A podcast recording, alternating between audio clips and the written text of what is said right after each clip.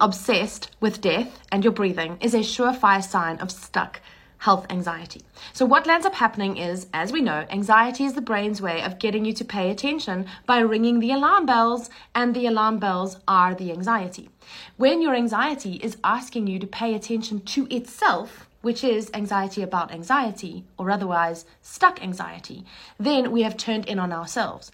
In health anxiety, often the threat is the symptom of the anxiety. So, in maybe your case, shortness of breath, or a tight chest, or a racing heart might become the symptom that your brain is asking you to pay attention to.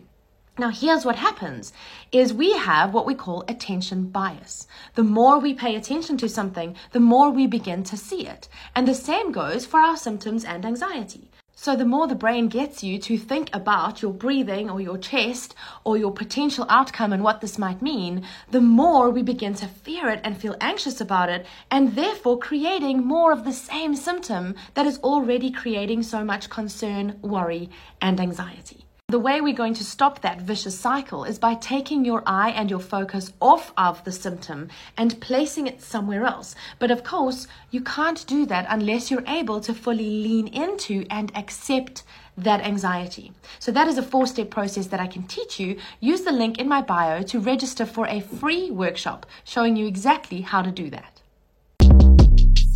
Shortcast Club